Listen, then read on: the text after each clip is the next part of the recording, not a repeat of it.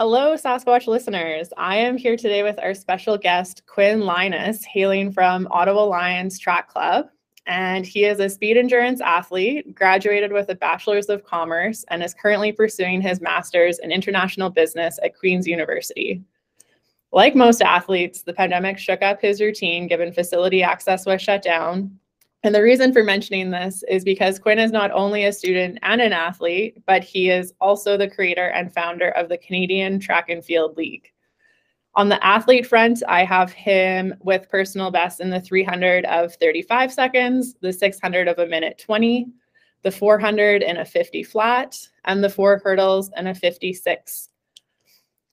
Quinn, welcome to Sasquatch Podcast. We are very excited to have you on our show today. And as I'm sure you've heard, there have been a lot of questions about the CTFL and specifically from our listening standpoint, how it can include athletes from out west.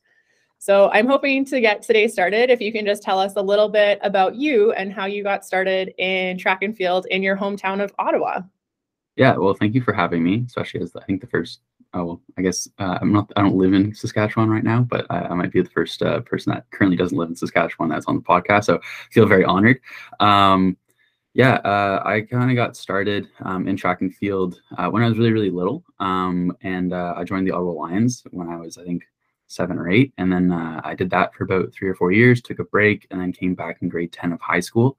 Um, and then uh, things got a lot more competitive around then, um, obviously. And then, um, yeah, I've been doing it ever since. Um, kind of a mixed bag. Like I started out and I did the eight and 15, and then I kind of worked my way down to the four and the four hurdles.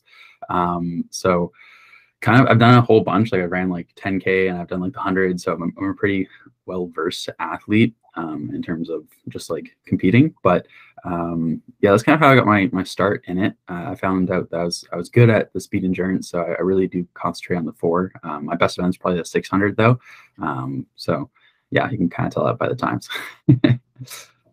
well, I wouldn't humble yourself there. Those are all very impressive times. So don't go ahead and just say like, oh well, only the 600 was good. Those are all very good times.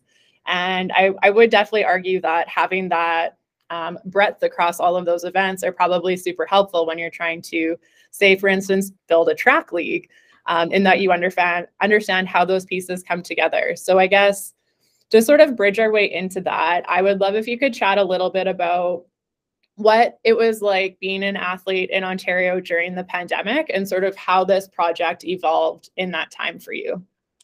Yeah. So how it started, I guess, was um, uh, well, when the pandemic hit, um, I wasn't allowed to kind of go and train in my regular facility because I wasn't a, a, national medalist. I had I was a provincial medalist, so it didn't kind of make the cut at that point.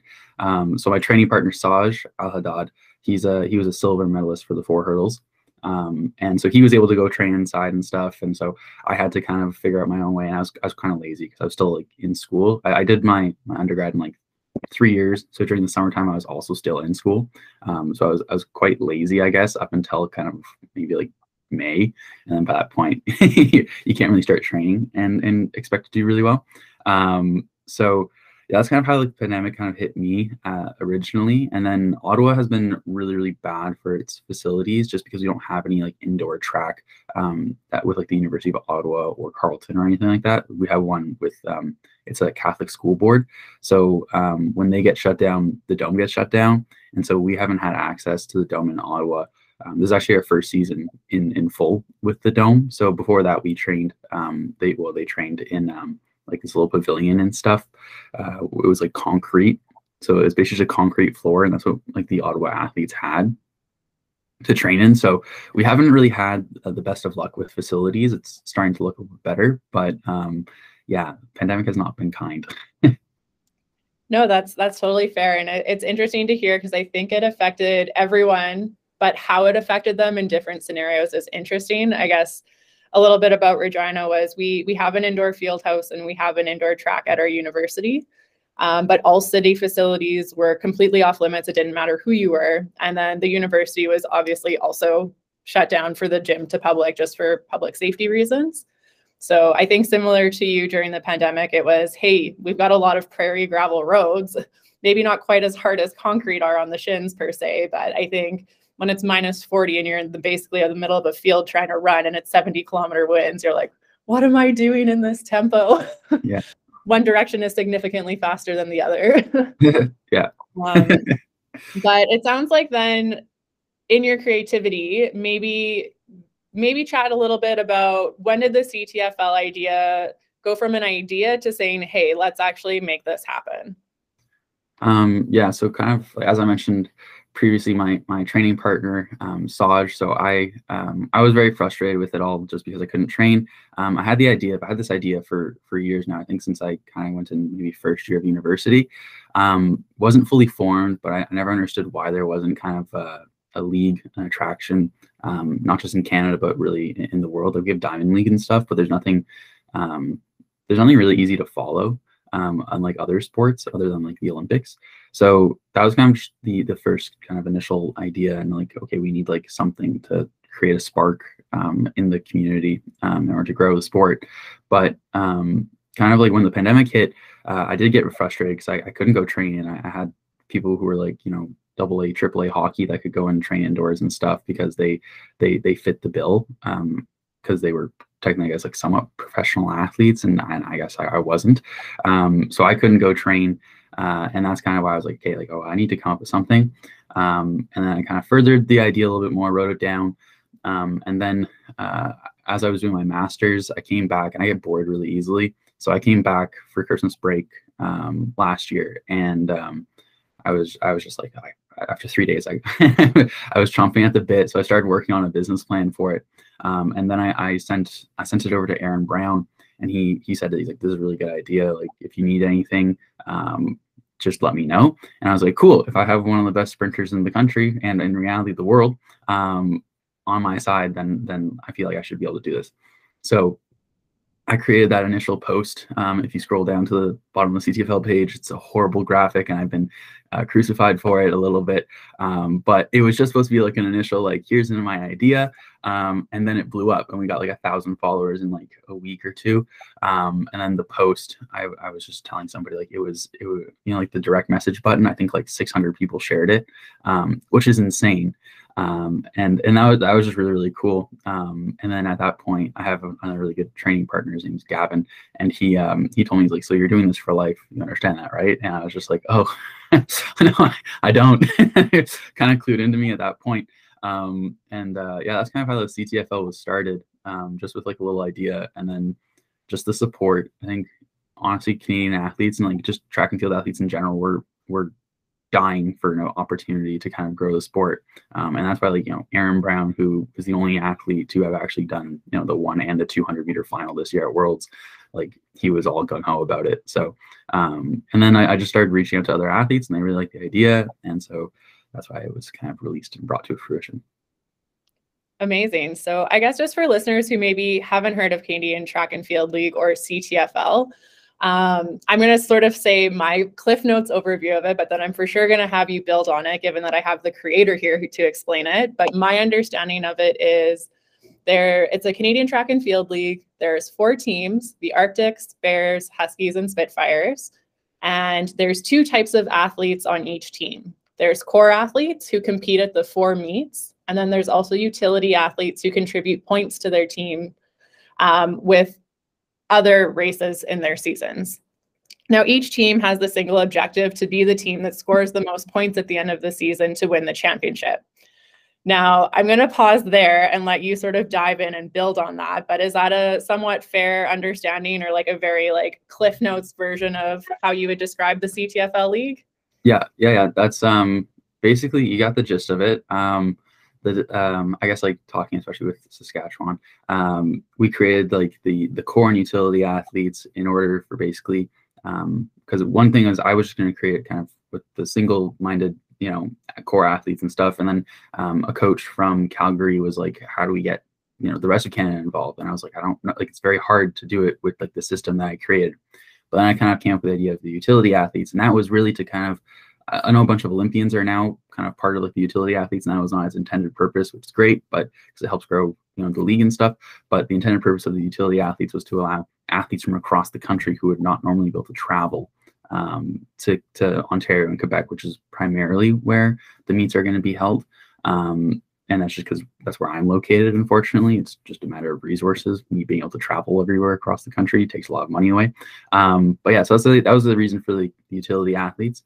Um, and then yeah, they accumulate points throughout the season. This year we're adjusting the point system, so we're going to more of a NCAA Formula One type model uh, as opposed to using the IAAF point system.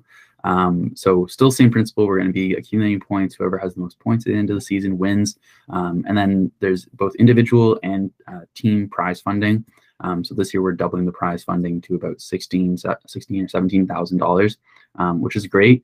Um, we're growing, which is amazing.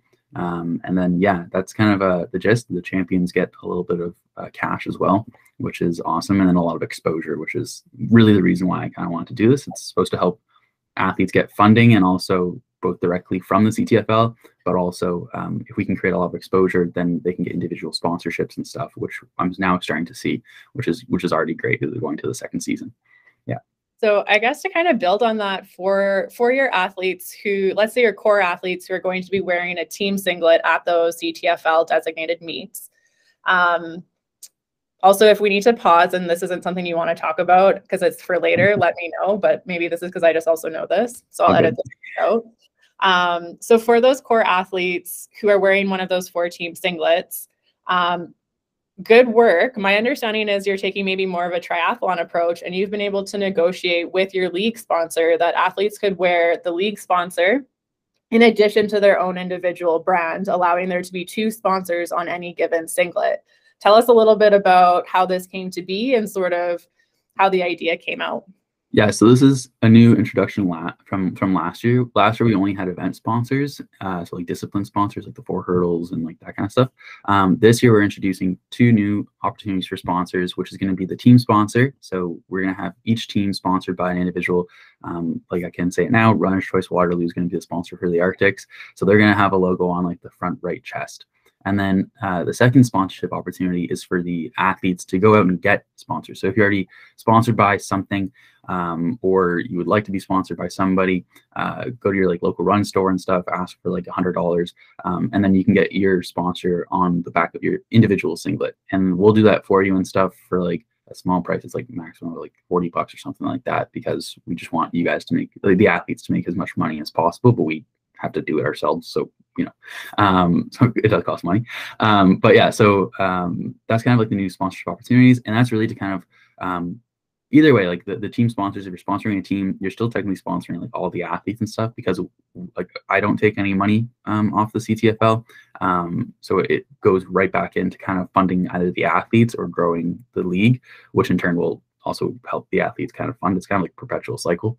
Um, or you can go directly to the source and just sponsor an individual athlete, and that kind of helps them with like their their expenses, like travel or you know buying shoes and stuff like that. So yeah.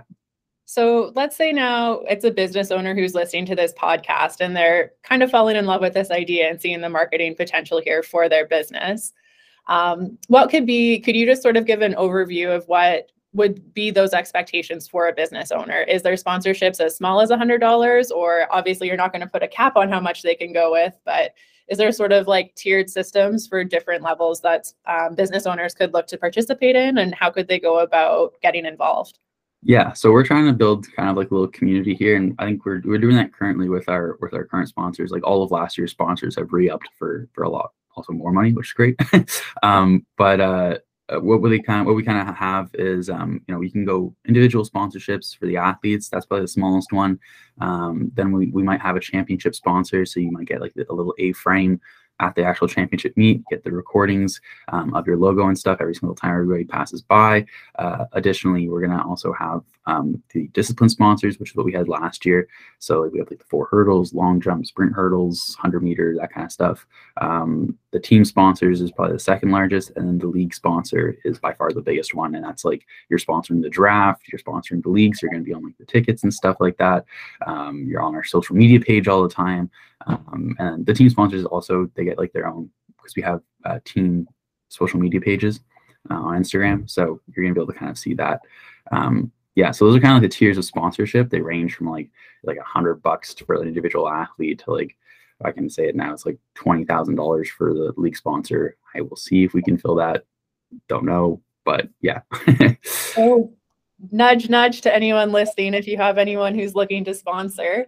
Um, yeah. Is the best way to connect with you via information on your website or connect with you on social, or what would be your preferred way to be contacted? Social or um, even like uh, our, our um, email. So that can be found on our on our social media pages and stuff, as well as on our website. So um, anything if you if, uh, it all goes to me because I'm I basically run it all. So um, yeah. Amazing. So it sounds like sponsors, if you're interested, fantastic opportunity. Athletes going into the 2023 season. So we had 2022 go through as I maybe a launch season or a pilot season or the year one season, whatever you prefer to call it. Um, is there room for athletes to apply in 2023? And if so, both for core and utility or only core? You can talk a little bit about what sort of space and capacity the league is has or if it's expanding going into year two. Yes, we're definitely expanding a lot. Last year we had 128 athletes. This year we're looking at probably getting 296. So we're growing a lot, um, and that's because we're adding two new events, which is the sprint hurdles and the 5K. Um, we're also adding four events, so four athletes per event slash like sex. Um, so that means that you know uh, instead of eight athletes, we're going to have 12 athletes per event, um, and then we're going to kind of have like a little playoff format where only the top eight make the championship. Um, so that's kind of the, the structure for it now. So we're adding a lot of athletes, and there's also going to be more utility athlete spots as well. So we're going to have 14 utility athletes per team, um, and we're going to count those because what I saw last year is sometimes people register as a core athlete, but they'll have to move to a utility athlete position. It's not suggested. You have to kind of give me a reason why you're doing it, um, but you know, we'll, we'll, probably only be counting the top 14 athletes per team, um, just because I know that that will eventually happen. It's, it's inevitable using the numbers. Um, but yeah, so 14 athletes per um, per utility, uh, 14 utility athletes per team, um, and then uh, I don't even know how many uh, core athletes. It's a lot. yeah, no, I won't make you do the math to break it down. But essentially, for any athletes who would be listening, if they're interested in registering, there is room. I know there's been 2023 standards that are announced. So I guess as sort of like a rough outline of them without making you have to recite them here. Um, sounds like roughly like top 25 in Canada sort of times is what those standards are based off of. It's actually top 75. Top 75. Sorry, yeah. I stand corrected. And they can register on January 2nd is when it opens, and it closes on February 6th. And they can apply online? Yeah, yeah. It'll be done through our CTFL website. Yeah, so you have to give like just like basic information, um, like a profile picture, so we can put you in the draft, um, and uh, like a media consent form because that's how the CTFL is run. And um, yeah, it's pretty pretty nonchalant. Like we just like having the information just so we can kind of release it when, you know, for like when we're announcing your name at the championship and, and all that kind of stuff, the fun facts. So yeah. Amazing. So you have it organized for sponsors. We have it organized for athletes. Um, I feel like I've had the pleasure to chat with you offline, sort of in preparation for this. And I must say, I am truly impressed by you, Quinn.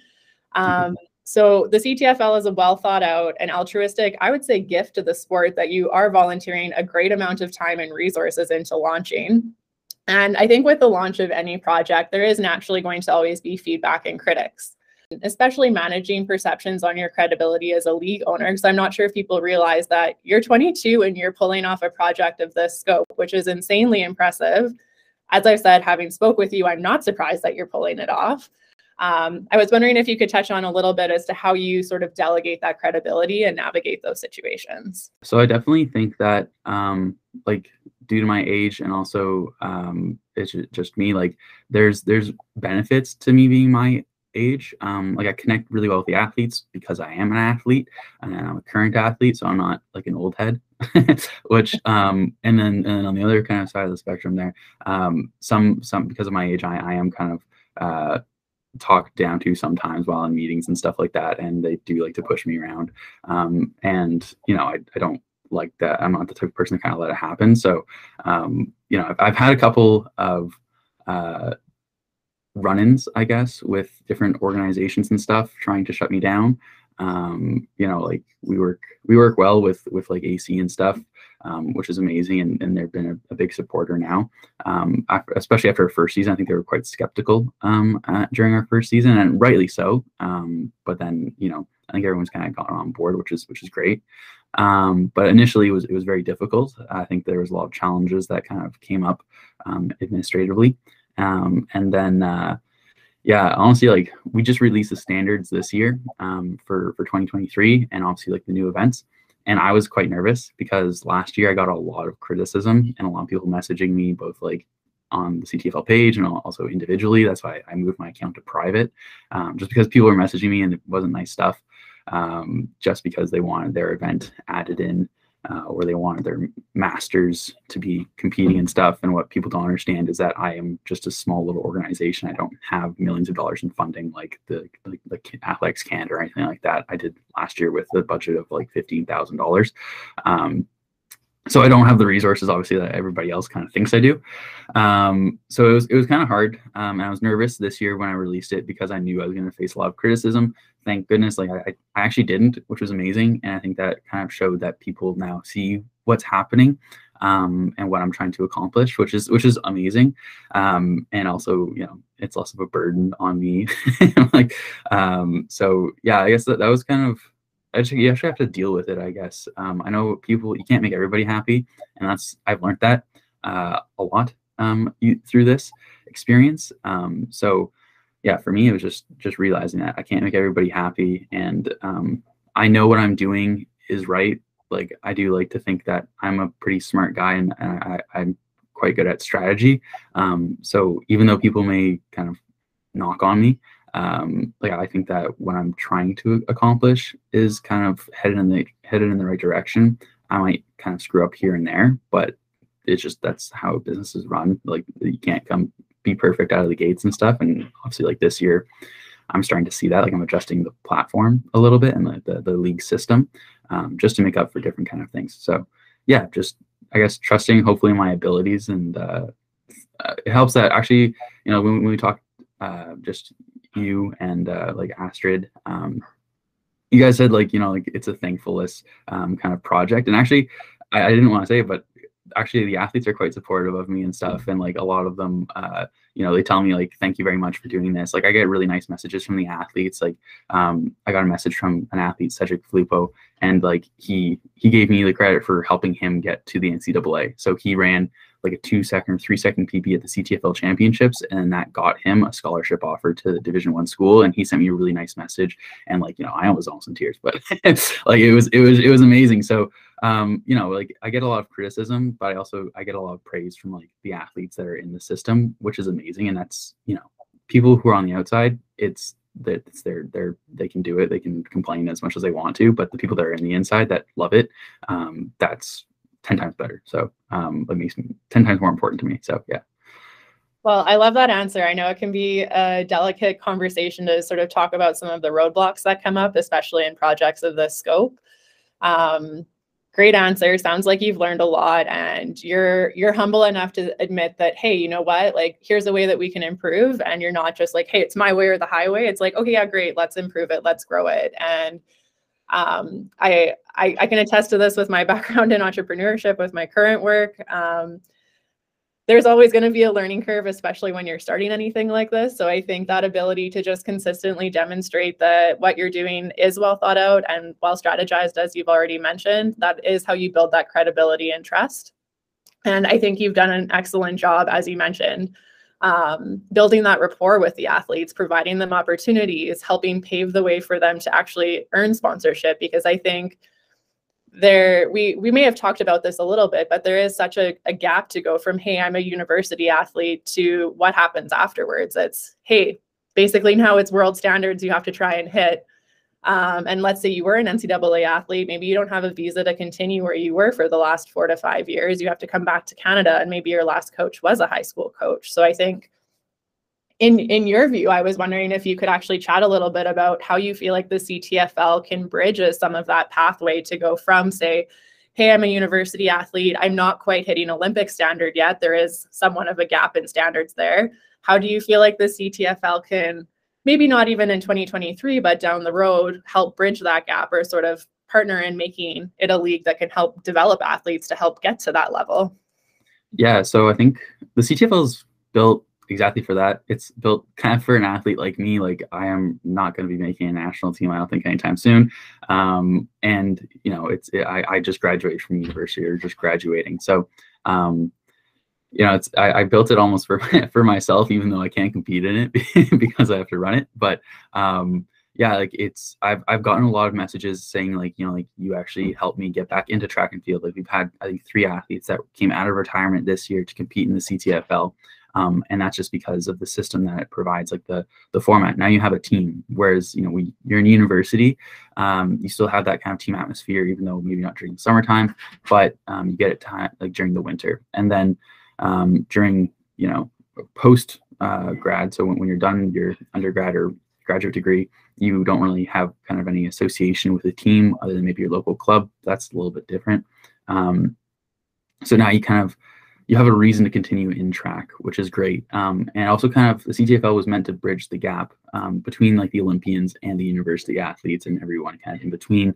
Like we have you know 10 olympians this year that were competing on ctfl teams. They're in group chats. You can text i've, I've had a lot of athletes actually text some olympians um, that are on their team for advice. And you know i don't think normally they would have been able to do that. Like you, you're not the problem is that universities are uh, olympians are kind of on a, on a pedestal uh, especially in, in our sport and stuff because there is no in between area between like the has and kind of has not. Um, so this kind of bridges the gap. Like you're on the same level playing field, you're contributing to the same team. Um, you can ask for advice, you can ask for help. Uh, this year, like we have, we had high schoolers compete in the CTFL this year, and we have Olympians compete in, in, in the CTFL this year, and every everyone in between. So um, it definitely does help kind of bridge that gap that I don't think any other kind of organization has been able to do. Um, and we've gotten a lot of praise actually from like um, from even like Athletics Canada saying that like this is a really good opportunity to keep people in the sport because there hasn't really been an incentive to do so.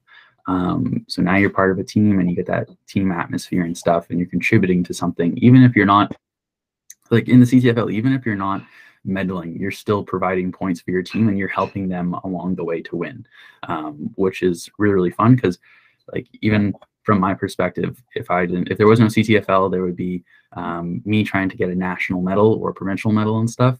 Um, and those are kind of the only two things that you're kind of looking towards, other than maybe a national team. Um, but yeah, so so this kind of gives you an opportunity to to you know the cool thing about I guess this year especially is that we're going to be having that playoff almost system. So um, it'll be fun for the fans, it'll be fun for the athletes because not only are you kind of trying getting a medal now, but you're also trying to stay kind of in that top eight. You're trying to make the championship. You're trying to get that atmosphere, that that team experience at the championship. Um, and then for the bottom four, um, they might not be able to go to the championship unless there's like an injury. Um, so now you're vying for that championship spot. So there's always kind of like a next level uh, to the CTFL, and then like even past the the the medalists, we have those 10 New Balance ambassadorships that most either basically you had to have been a, a gold or a silver medalist in the CTFL this season in order to get that. So it's a whole other tier now. Now you're getting even more elite. So um, there's always something to kind of strive for, I guess, now. Yeah, and I feel like that's fantastic because I I do agree. I think that progression from graduation to going pro, it it it's such a unique pathway for every athlete that I think it's really hard for anyone to really envision what does that pathway look like because it hasn't really been clearly paved. And I think you've done an excellent job in, as you've mentioned, creating a network to help bridge that gap. So like let's say you're a third year university student and you want to ask for blocks assistance or blocks tips from Aaron Brown, like, yeah, you're in a group chat with him. Go ahead and ask. Yeah. Um, like that's that's an unheard of type of network, I think. And just to even be able to build that rapport and that teamwork is absolutely fantastic. Um, I do have to ask because I am out west. Is there any sneak peeks or potential that there could be races in the western part of Canada oh, in the near yeah. future? Yeah, I'm working on it. Um, I am trying to get it in for this season. Um, so hopefully we can get one out there uh, this this season, and I'll be very very excited and stuff. We still have to make sure that the core athletes who will be competing will be able to come to the championship in Ottawa. Um, that's kind of the one constraint that I have, but other than that, no, I'd, I'd really like to try and get a champ like a, a prelim at least out west um, this season. Um, so I'm, I'm, I'm very excited for that because um, then we're kind of now we're starting to get more across Canada, which is which is great. Amazing. Well, I don't blame you for wanting to do it right and build it out at home where you actually have the capacity to be in person and develop yeah. your system yeah. that's going to be effective before you're trying to manage two systems across the country because like you said Canada is a lot of landscape and it, it is expensive to travel across Canada. It's not like in Europe or in the States where it's like a 50 to $100 flight to just go fly somewhere. It's like usually a minimum 250 and then plus your return flight. So yeah, um, yeah, fully appreciate that. So sneak peek for everyone out west there is potential and there is works for potentially one prelim out west. So i'm sure everyone's going to be excited to hear more about that once those details can be unveiled. And i know you mentioned that ctfl is something that because you're busy running it you likely won't compete in it. I'm curious what are your athletic goals outside of running a league of this scope? Are you planning to do any races this upcoming season or what does 2023 look like for you as an athlete yeah, I um I definitely will be competing this season. Last season I had hip surgery um in May, and that was actually funny because I, I got off of crutches like the day of like the first prelim in Montreal. So like people didn't really realize it, but I was so close to having to like hobble around um, on crutches and stuff while at the CTFL prelim trying to like manage everything. Um, but uh, yeah, this season I'm looking forward to it. Um, as I kind of mentioned earlier, like I'm quite I'm quite happy with my 120 and 600, but my 400 is is ungod like it's just so slow um, compared to my 600 time, and that's just because the pandemic hit as I was kind of getting into my stride. Um, I ran that 120, and then the pandemic hit, and then I couldn't run a 400 kind of outdoors because um, I had no facilities to train in.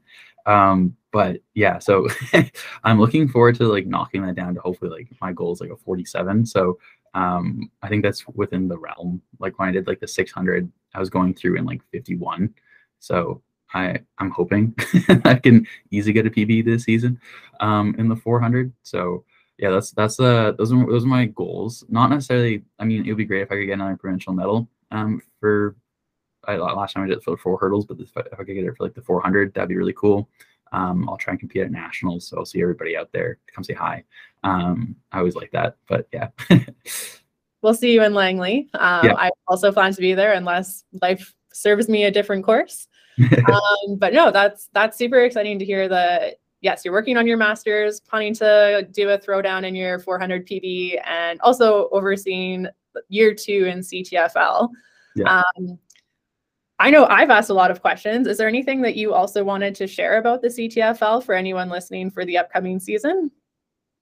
I think we've hit basically everything. I know that um, you know this year, like I always say, last year's kind of like the beta test. So this year it's going to be a little bit more fine tuned. We have a lot more kind of money um, for the athletes and stuff, and also just for the media exposure, which I'm really trying to grow this year. So um, if you make standard and stuff and you know that you're going to be able to compete either as a utility athlete or as a core athlete, uh, as a core athlete, please make sure you can come to the championship and make at least one prelim. Um, but you know, do it. Like it's it's a lot of fun. Um, you know, I we've had I did a survey and stuff. I think um, 100 athletes kind of responded, and I think only two athletes had a below average time. Um, so everyone else had either a great time or a good time. So it was really kind of awesome to see that. Um, and uh, yeah, so everybody really loved it. And um, obviously, like we're trying to solve, we're trying to get more money involved. Um, we're going to be creating a lot more content. We have like a, a little project for the athletes where they're going to create an 8 to 22 minute vlog video. Um, and then the winner of that will get $500 and stuff. So potentially, you know, if you win a CTFL meet, you win the vlog video, you could walk away with like a thousand dollars for the year, um, which is pretty sweet. So, you know, as much as we have like a $16,000 prize fund. I'd like to get that a lot higher. Um, and I know that's a common complaint. We just don't have enough money. Um, so I'm trying to solve that problem, but we need kind of like the, the starting of it to kind of grow it, right? We need to, we need to have these early investors almost um, to kind of come in and, and work with us. And, and uh, um, you as an athlete is also kind of like an investor almost that we have to try and give you guys the best opportunity as possible. So um, yeah, definitely join.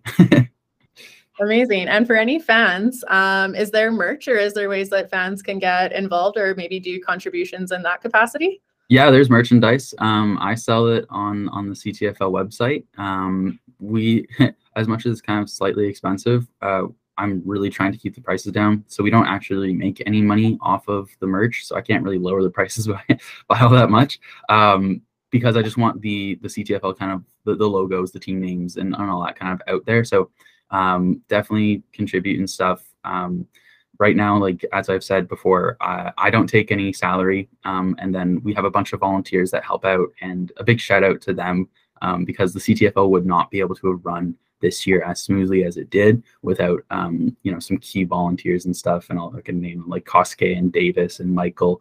Um, so uh, those those three guys were amazing. The the our partner clubs and stuff were were great. They they supported us when nobody knew what was going on. Um, so um, very exciting to kind of help them out as much as we possibly can and also um, yeah so those are those are those are the big things, I guess. And yeah, definitely can purchase uh, any kind of CTFL merch on our website, um, and that that goes a long way just to getting the, the name out there, which will you know get people talking. So yeah. Oh, of course. I think that's fantastic. Well, thank you so much for joining us today. Um, I think people are going to be very excited to have heard it from you because I know even though we've been anonymous while we were posting about CTFL, I think people will really value just getting to hear it from the creator's mouth and just getting to answer some questions about the league and the credibility, especially when an anonymous account is also trying to facilitate it. It's like, is this a legitimate league? And I think you've definitely demonstrated that's a yes. Um, very excited for 2023. For listeners who don't know, I am also a utility athlete, so I might also know a little bit more. So um, I'm very excited go Huskies. Um, but with that in mind, we're coming for that title next year. Um, yeah. But with that, I'm, let's leave it here for today. Um, I look forward to hearing more as your outdoor season comes to life. And thank you so much. Thank you. Wow, what a great guy, and great things are on their way for the 2023 CTFL season. For listeners who want more info on the CTFL and how to get involved, visit the links attached to this podcast episode and check out their website at www.ctfl.ca and check out their YouTube channel and Instagram handle at CTFL underscore official and at CTFL news. To our listeners, thanks again for tuning into today's conversation, and I hope you enjoyed the conversation with Quinn as much as I did. Until next time. Yours at Sasquatch Podcast.